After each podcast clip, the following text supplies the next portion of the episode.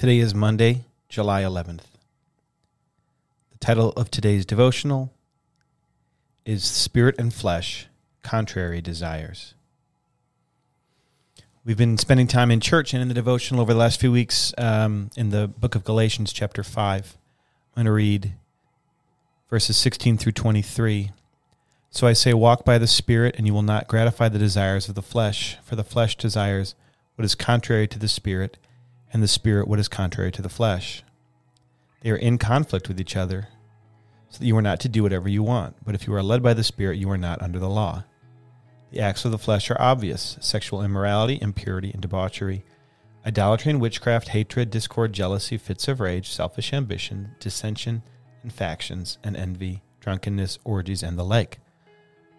I warn you, as I did before, that those who live like this will not inherit the kingdom of God.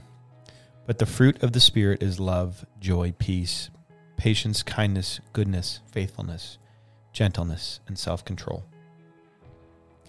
One of the things that stuck out to me um, as I've been listening to John's devotionals over the last few weeks is the idea in verse 17 that our, our fleshly desires are contrary to what the Spirit will lead us to.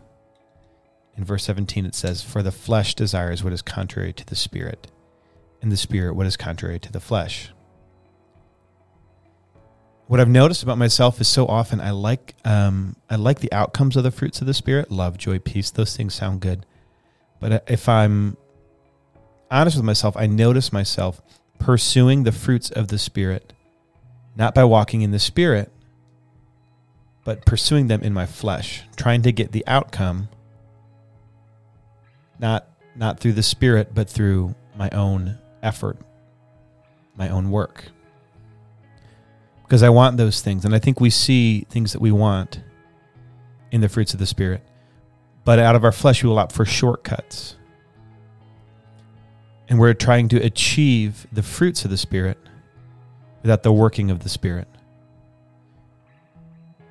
When we do this, when we pursue the fruit of the Spirit out of our flesh, we will miss the mark.